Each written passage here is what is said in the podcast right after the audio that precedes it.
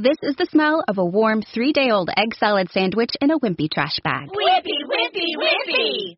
Blech. And this is the smell of that same sandwich in a hefty, ultra strong trash bag with new Fabuloso lemon scent. Hefty, hefty, hefty! smell the difference?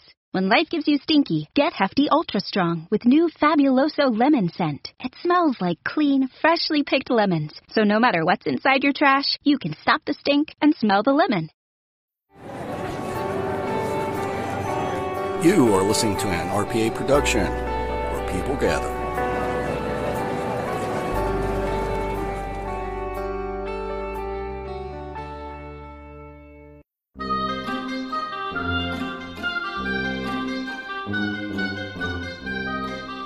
Ladies and gentlemen, Real Paranormal Activity is proud to present Terry's Mysterious Moments.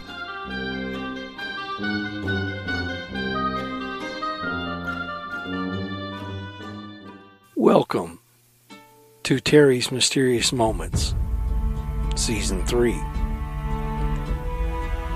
Thank you for joining me on this journey into the odd, the weird, the strange.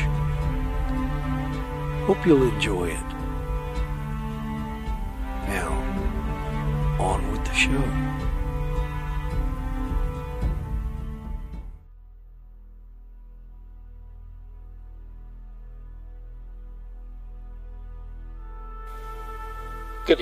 Everybody, and welcome to another episode of Terry's Mysterious Moments with me, Terry from Texas. Tonight we're going to travel across the pond, as they say, and visit England. I've got a few stories from England that you might enjoy. If you're from England, let me know. I'm glad to have you listening. If you're from the United Kingdom, let me know. I'm glad, really glad to have you listening. Have you ever heard of England's Area 51? Deep in the southwest of England, in the county of Wiltshire, is a former RAF base called Rudloe Manor. At first glance, the building looks just like any other quaint English manor, but deep beneath the structure lies a vast network of underground tunnels and chambers.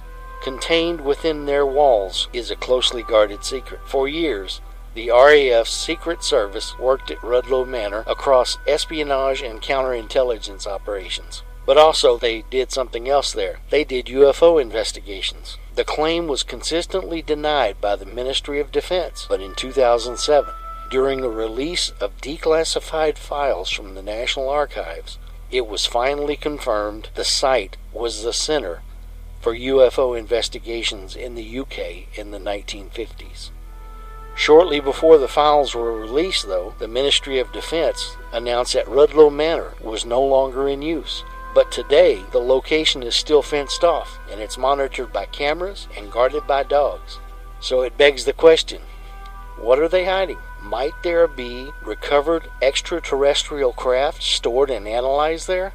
Could the evidence of extraterrestrial contact from the Berwyn Mountains incident in 1974 and the Rendlesham forest encounter in 1980 be hidden in this highly protected facility? The Berwyn Mountain UFO incident on the evening of 23 January 1974. Residents of the Berwyn Mountains area in northern Wales reported a loud noise and a bright light in the sky. When ufologists claimed that a UFO crashed and the British government covered it up, that the military had recovered a crashed spaceship, some tabloid newspapers jokingly labeled it the Roswell incident. Scientific evidence indicates the event was generated by an earthquake combined with sightings of a bright meteor widely observed over Wales in northern England at the time. Declassified Ministry of Defense documents also suggest the incident was caused by the combined effects of an earthquake and a meteor. The Institute of Geological Sciences, which is now known as the British Geological Survey, reported that a magnitude 3.5 earthquake was felt at 8:38 p.m. that night over a wide area of northern Wales and as far as Formby in England, which is 13 miles north of Liverpool. It was not immediately identified as an earthquake, though, hence the police investigation. The magnitude of the shock was such that, Had it been due to an aircraft crash, the resulting crater would have been large enough to be easily visible. The unusual lights reported may have been simply the meteor, or may have also included the phenomenon known as earthquake light. On the TV show Ancient Aliens, and I knew we were going to get to that one pretty quick, former Ministry of Defense UFO investigator Nick Pope claimed wreckage from a UFO crash was likely taken to RAF Rudloe Manor. Do you know where the Rendlesham Forest is? This is the Rendlesham Forest incident. It took place in late December of 1980, and there was a series of reported sightings of unexplained lights near Rendlesham Forest, Suffolk, in England, which have become linked with claims of UFO landings. The events occurred just outside RAF Woodbridge, which was used at the time by the United States Air Force. USAF personnel, including Deputy Base Commander Lieutenant Colonel Charles I. Halt, claimed to see things they described as a UFO sighting. The occurrence is the most famous of claimed UFO events to have happened in the United Kingdom, ranking among the best known reported UFO events worldwide.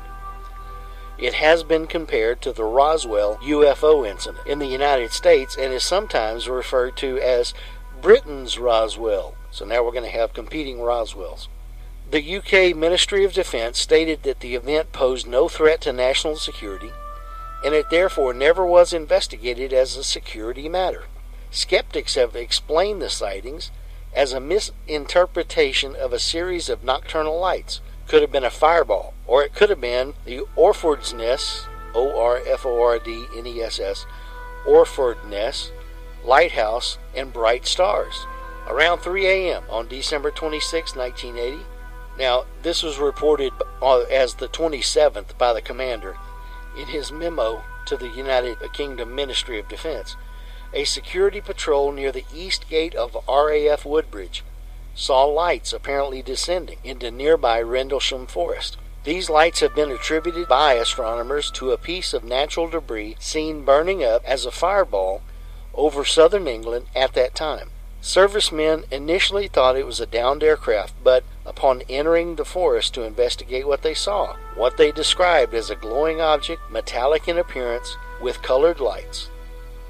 As they attempted to approach the object, it appeared to move through the trees, and the animals on a nearby farm went into a frenzy. One of the servicemen, Sergeant Jim Penniston, later claimed to have encountered a craft of unknown origin while in the forest, although there was no publicized mention of this at the time, and there is no corroboration from any of the other witnesses. Shortly after 4 a.m., Local police were called to the scene, but reported that the only lights they could see were those from the Orfordness lighthouse, some miles away on the coast. After daybreak on the morning of 26 December, servicemen returned to a small clearing near the eastern edge of the forest and found three small impressions on the ground in a triangular pattern, as well as burn marks and broken branches on nearby trees. At 10:30 a.m., the local police were called out again this time to see the impressions, which they thought could have been made by an animal. Georgina Bruni, in her book You Can't Tell the People, published a photograph of the supposed landing site taken on the morning after the first sighting. The deputy base commander, Lieutenant Colonel Charles Halt, visited the site with several servicemen in the early hours of 28 December 1980 they took radiation readings in the triangle of depressions and in the surrounding area using an AN PDR 27, which is a standard U.S. military radiation survey meter. Although they recorded 0.07 milliroentgens per hour, in other regions they detected 0.03 to 0.04 milliroentgens per hour. They detected a similar small burst over half a mile away from the landing site. Halt recorded the events on a microcassette recorder. It was during the investigation that a flashing light was seen across a field to the east, almost in line with the farmhouse, as the witnesses had seen on the first night. The Orford Ness lighthouse is visible further to the east in the same line of sight. Later, three star like lights were seen in the sky, two to the north and one to the south, about 10 degrees above the horizon. Halt said that the brightest of these hovered for two to three hours and seemed to beam down a stream of light from time to time. astronomers have explained these star like lights as bright stars. The first piece of primary evidence to be made available to the public was a memorandum written by the Deputy Base Commander, Lieutenant Colonel Halt, to the Ministry of Defense, known as the Halt Memo. That'd make you stop, wouldn't it? This was made publicly available in the United States under the U.S. Freedom of Information Act in 1983. The memorandum was dated 13 January 1981 under the title Unexplained Lights. The two week delay between the incident and the report might account for errors in the dates and times given. The memo was not classified in any way. Dr. David Clarke, who is a consultant to the National Archives, has investigated the background of this memo and their reaction to it at the Ministry of Defense. His interviews with the personnel involved confirm the cursory nature of the investigation made by the Ministry of Defense and failed to find any evidence for any other reports on the incident made by the USAF or the UK apart from the Halt memo. Halt has since gone on record as saying he believes that he witnessed an extraterrestrial event that was then covered up. In 1984, a copy of what became known as the Halt tape was released to UFO researchers by Colonel Sam Morgan, who had by then succeeded Ted Conrad as Halt's supervisor. This tape chronicles Halt's investigation in the forest in real time, including taking radiation readings, the sighting of the flashing light between trees, and the star-like objects which hovered and twinkled. In 1997, Scottish researcher James Easton obtained the original witness statements made by those involved in the first night sightings. One of the witnesses, an Ed Cabansag, said in his statement, We figured the lights were coming from past the forest since nothing was visible when we passed through the woody forest. We could see a glow near the beacon light, but as we got closer, we found it to be a lit up farmhouse. We got to a vantage point where we could only determine that what we were chasing was only a beacon light off in the distance. Another participant, John Burroughs, also stated, We could see a beacon going around, and so we went towards it. We followed it for about two miles before we could see it, and it was coming from a lighthouse. Burroughs reported a noise like a woman was screaming, and also that you could hear the farm animals making a lot of noises. Halt heard the same noises two nights later. Such noise could have been made by muntjac deer in the forest, which were known for their loud, shrill bark when alarmed. In June of 2012, retired Colonel Charles Halt signed a notarized affidavit in which he again summarized what had happened then stated that he believed the event to be extraterrestrial and it had been covered up by both the UK and the US. Contradictions between this affidavit and the facts, as recorded at the time in Halt's memo and tape recording, have been pointed out. In 2010, Base Commander Colonel Ted Conrad provided a statement about the incident to Clarke. Conrad stated that we saw nothing that resembled Lieutenant Colonel Halt's descriptions, either in the sky or on the ground, and said that we had people in position to validate Halt's narrative, but none of them could. In an interview, Conrad criticized Halt for the claims in his affidavit, saying he should be ashamed and embarrassed by his allegation that his country and Britain both conspired to deceive their citizens over this issue. He knows better. Conrad also disputed the testimony of Sergeant Jim Penniston, who claimed to have touched an alien spacecraft. He said that he interviewed Penniston at the time and he had not mentioned any such occurrence. Conrad also suggested that the entire incident just might have been a hoax. A 1983 Omni magazine article says Colonel Ted Conrad, the base commander, recalls five Air Force policemen spotted lights from what they thought was a small plane descending into the forest. Two of the men tracked the object on foot and came upon a large tripod mounted aircraft. It had no windows but was studded with brilliant red and blue lights. Each time the men came within 50 yards of the ship, Conrad relates, it levitated six feet in the air and backed away. They followed it for almost an hour through the woods and across a field until it took off at, quote, phenomenal speed, unquote. Acting on the reports made by his men, Colonel Conrad began a brief investigation of the incident in the morning. He went into the forest and located a triangular pattern ostensibly made by the tripod legs. He did interview two of the eyewitnesses and concludes those lads saw something, but I don't know what it was. Suffolk police were called to the scene on the night of the initial sighting and again the following morning, but found nothing unusual. On the night of the initial incident, they reported that the only lights visible were from the Orford Lighthouse. They attributed the indentations in the ground to animals. The Suffolk constabulary file on the case was released in 2005 under the UK's Freedom of Information Act and can be accessed on their website. It includes a letter dated 28 July of 1999 written by Inspector Mike Topliss T O P L I S S, who notes that one of the police constables who attended the scene on the first night returned to the site in daylight in case he had missed something. There was nothing to be seen, and he remains unconvinced that the occurrence was genuine. The immediate area was swept by powerful light beams from a landing beacon at RAF Bentwaters and the Orfordness Lighthouse. I know from personal experience that at night, in certain weather and cloud conditions, those beams were very pronounced and certainly caused strange visual effects. Substantial Ministry of Defense file on the subject led to claims of a cover up. Some interpreted this as a part of a larger pattern of information suppression concerning the true nature of unidentified flying objects by both the United States and the British governments. When the file was released in 2001, it turned out to consist mostly of internal correspondence and responses to inquiries from the public. The lack of any in depth investigation into the publicly released documents is consistent with the Ministry of Defense's earlier statement that they never took the case seriously.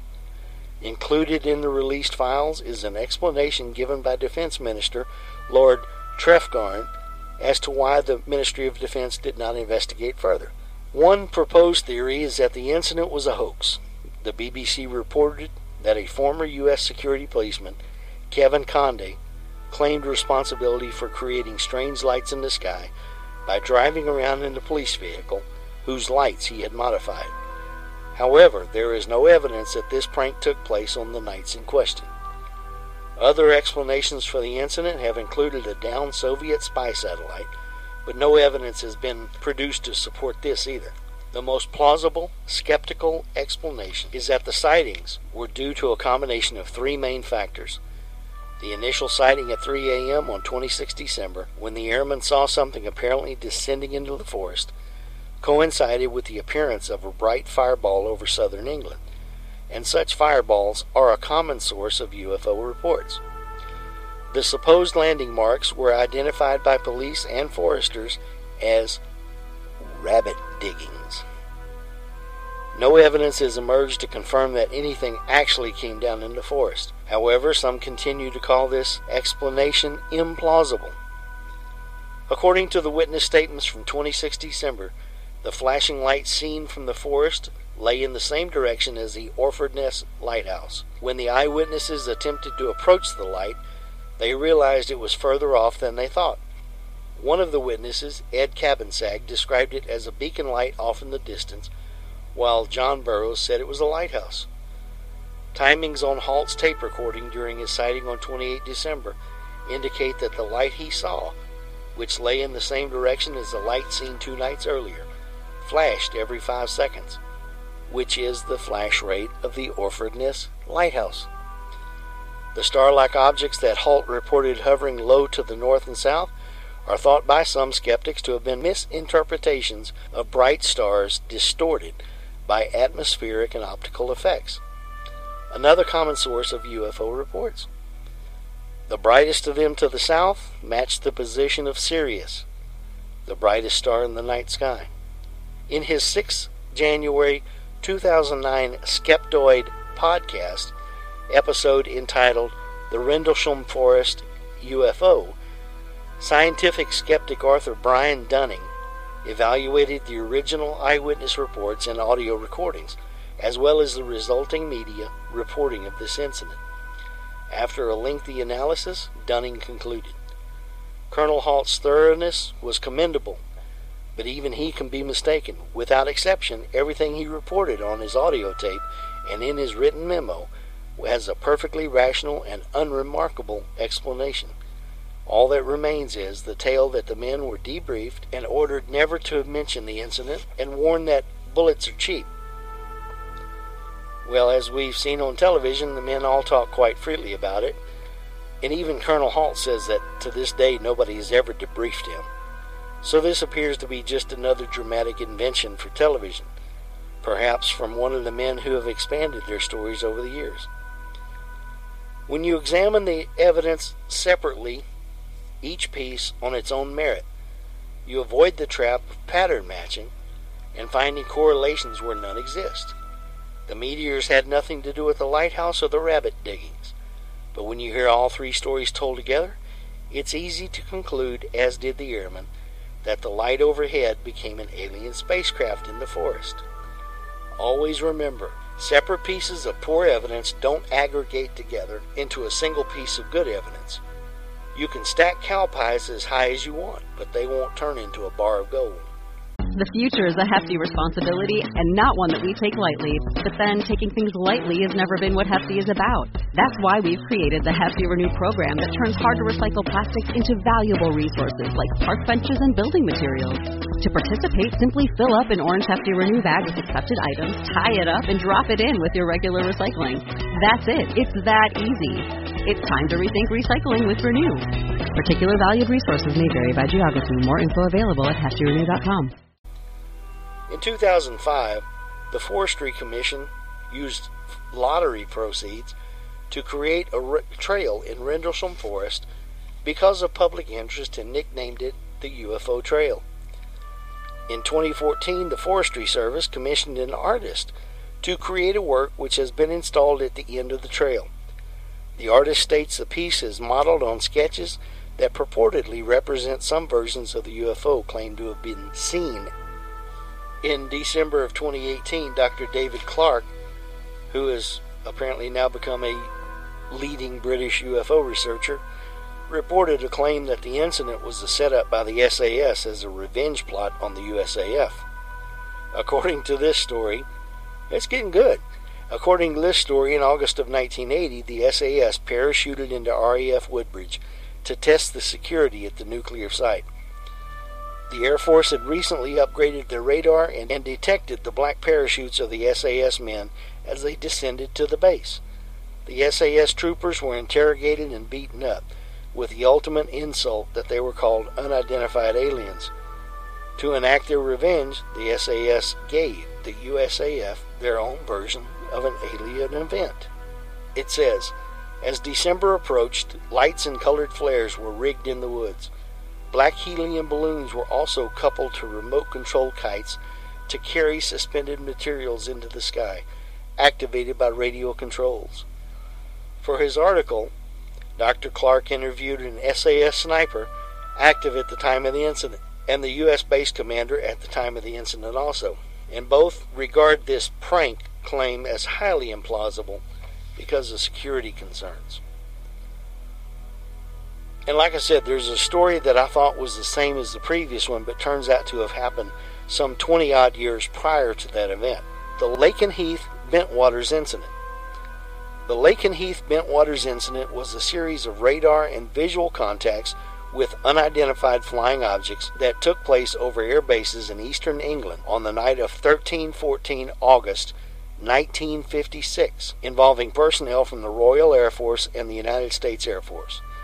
The incident has since gained some prominence in the literature of ufology and the popular media.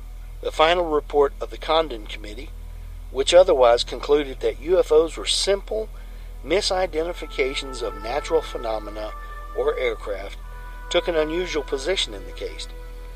In conclusion, although conventional or natural explanations certainly cannot be ruled out, the probability of such seems low in this case and the probability that at least one genuine UFO was involved to be fairly high. It has, however, been argued that the incidents can be explained by false radar returns and misidentification of astronomical phenomena. Most commonly cited sequence of events is recorded in the original Project Blue Book file by the United States Air Force, subsequently analyzed by the Condon Committee's report and by atmospheric scientist James E. McDonald. The incident began at the USAF tenanted RAF Bentwaters in Suffolk on the evening of 13 August 1956. This was a dry, largely clear night with, observers noted, an unusually large number of shooting stars associated with the Perseid meteor shower. At 2130, radar operators at the base tracked a target, appearing similar to a normal aircraft return, approaching the base from the sea at an apparent speed of several thousand miles an hour. They also tracked a group of targets moving slowly to the northeast, which merged into a single very large return, several times the strength of that from a B 36, before moving off the scope to the north, as well as a further rapid target proceeding from east to west. A T 33 trainer from the 512th Fighter Interceptor Squadron, crewed by First Lieutenants Charles Metz and Andrew Rowe, was directed to investigate the radar contacts, but saw nothing. No visual sightings of the objects were made from Bentwaters in this period, with the exception of a single amber, star like object which was subsequently identified as probably being Mars, dim low in the southeast. At 2255, a target was detected approaching Bentwaters from the east at a speed estimated around 2,000 to 4,000 miles per hour. That's quite a speed gap. It faded from the scope as it passed over the base, possibly suggesting anomalous propagation as a source for the target. Although ground based radars almost always have a blind spot overhead.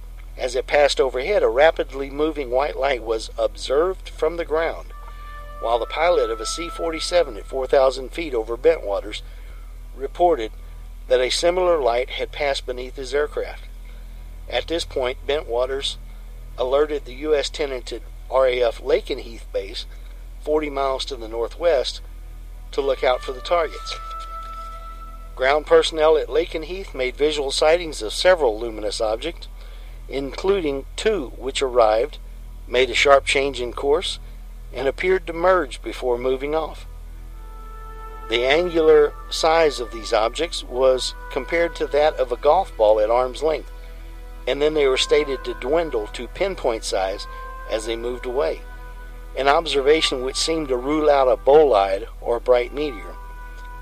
The final phase of the incident was described in some detail by Technical Sergeant Forrest Perkins, who was the watch supervisor in the Lakenheath Radar Air Traffic Control Center, and who wrote directly to the Condon Committee in 1968.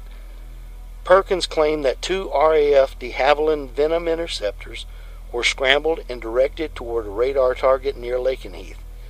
The pilot of the first Venom achieved contact, but then found that the target maneuvered behind him and chased the aircraft for a period of around 10 minutes, despite the latter's taking violent evasive action. Perkins characterized the pilot as getting worried, excited, and also pretty scared. The second Venom was forced to return to its home station due to engine problems. Perkins stated that the target remained on their screen for a short time before leaving on a northerly heading. The Condon Committee included the case in its analysis, largely in response to Perkins' letter. Aside from the Blue Book file, it was able to obtain a previous classified teleprinter message transmitted three days after the incident from the 3910th Air Base Group to Air Defense Command at Ent ENT Air Force Base. And Ent Air Force Base was an Air Force base located in the Knob Hill neighborhood of Colorado Springs, Colorado. And the base was the site of North American Aerospace Defense Command, which is now NORAD, and it which moved to the Cheyenne Mountain Air Force Station later. The base became the INT Annex to the Cheyenne Mountain facility in 1975. The teleprinter message's description of the events, including the chase episode, largely agreed with that of Perkins. Information available at the time said the committee's researcher, uh, a Mr. Thayer, felt that while anomalous propagation was possible, the lack of other targets on radar scopes at the time made it unlikely. Focusing on the latter phase of the incident at Lakenheath, the conclusion was that this is the most puzzling and unusual case in the radar visual files. The apparently rational, intelligent behavior of the UFO suggests a mechanical device of unknown origin as the most probable explanation of this sighting. Aviation journalist and noted UFO skeptic Philip J. Klass concluded that the incident could be explained as a combination of false radar returns and misperceptions of meteors from the Perseid Stream. Little information emerged on the case until the late 70s, when an article in the Daily Express and a subsequent piece by astronomer Ian Ridpath in the Sunday Times produced further witnesses. Flight Lieutenant Freddie Wimbledon wrote to the Sunday Times on 19 March of 1978 contesting Ridpath's statement that the incident had been effectively explained by Klass. Wimbledon had been the radar controller on duty at RAF Neatishead, Neatishead, I don't know, N-E-A-T-I-S-H-E-A-D, at the time of the sightings, and his account of events agreed with that of Perkins in some details, including the description of the aircraft being apparently chased by the object. He stated that it, in fact, had been his team who directed the two Venoms to the interception location and that the U.S. personnel at Lakenheath would have been merely listening in. Wimbledon agreed with Klass's analysis, though, remembering the incident as involving a solid radar return tracked from three sets on the ground and one in the intercepting aircraft. The same 1978 press interest in the case also elicited a letter from a John Killick to the Daily Express, which he claimed to have seen in August of 1956 both a single, rapidly traveling white light at Ely, along with a venom, and subsequently an odd group of amber lights. Four British Fortean researchers, Dr. David Clarke, Andy Roberts, Martin Show, and Jenny Randles, have since conducted a study that has indicated that the incident or incidents were very much more complex than the Condon report had suggested. Most significantly, the air crews originally involved in the incident, flying officers David Chambers and John Brady from the first aircraft, and flying officers Ian Fraser Kerr and Ivan Logan from the second, were located and interviewed. All involved flew with the 23rd Squadron from RAF Waterbeach and were scrambled at 0200 and 0240 on 14 August, around two hours later than Wimbledon and Perkins claimed the interceptions occurred. In contrast to the reports given in the original classified teleprinter message and in the accounts of both Wimbledon and Perkins, the air crews stated that the radar contacts obtained were unimpressive and that no tail chase or action on the part of the target occurred. They also asserted no visual contacts were made. The first pilot, Chambers, commented that my feeling is that there was nothing there. It was some sort of mistake. While Ivan Logan, the second Venom's navigator, stated that all we saw was a blip, which rather indicated a stationary target. At the time, 23 Squadron decided that the radar contact had, if anything, been a weather balloon. To add to the contradictory nature of the accounts collected, another Venom crew was traced who had been scrambled much earlier in the evening. Flying officers Leslie Arthur and Graham Schofield were not told of the nature of their target and were forced to return to base after the aircraft's wingtip fuel tanks malfunctioned. Schofield recalled listening in on the radio communications of the intercepting pilots while back at Waterbeach later in the evening. Schofield's account of the overheard radio transmissions agreed, puzzlingly, with those of Wimbledon and Perkins. Although he felt able to identify the crews as Chambers and Brady and Fraser, Kerr, and Logan, the time and path of Schofield's flight was identified as one which could convincingly explain the sighting of a venom at Ely by the civilian, Mr. Killick, who had claimed to see anomalous lights were the two described in their accounts. Well, that's the stories. I don't know what to think about them. So if you're in England and you know about these stories and you want to add anything to it, let me know. I'm eager to listen. I just remember the the Bentwaters Lakenheath story from a long time back. So that's one I've known about for a very long time. And these others have come to light with some of the other shows that that describe UFO sightings and things. So it's stuff that I've heard about. I didn't hear about uh, Berwyn, but I appreciate you listening, coming along for the ride with me. If you have anything to put in, please contact me. You know you can find me on the on Facebook at Terry's Mysterious Moments, and you can find me on on email at Terry's Mysterious Moments at gmail.com. Now that's Terry's T E R R Y S, not an apostrophe. So if you want to contact me, please do. Anyway, that's the show for this week. Thanks for listening, and we'll see you later. Have a great week.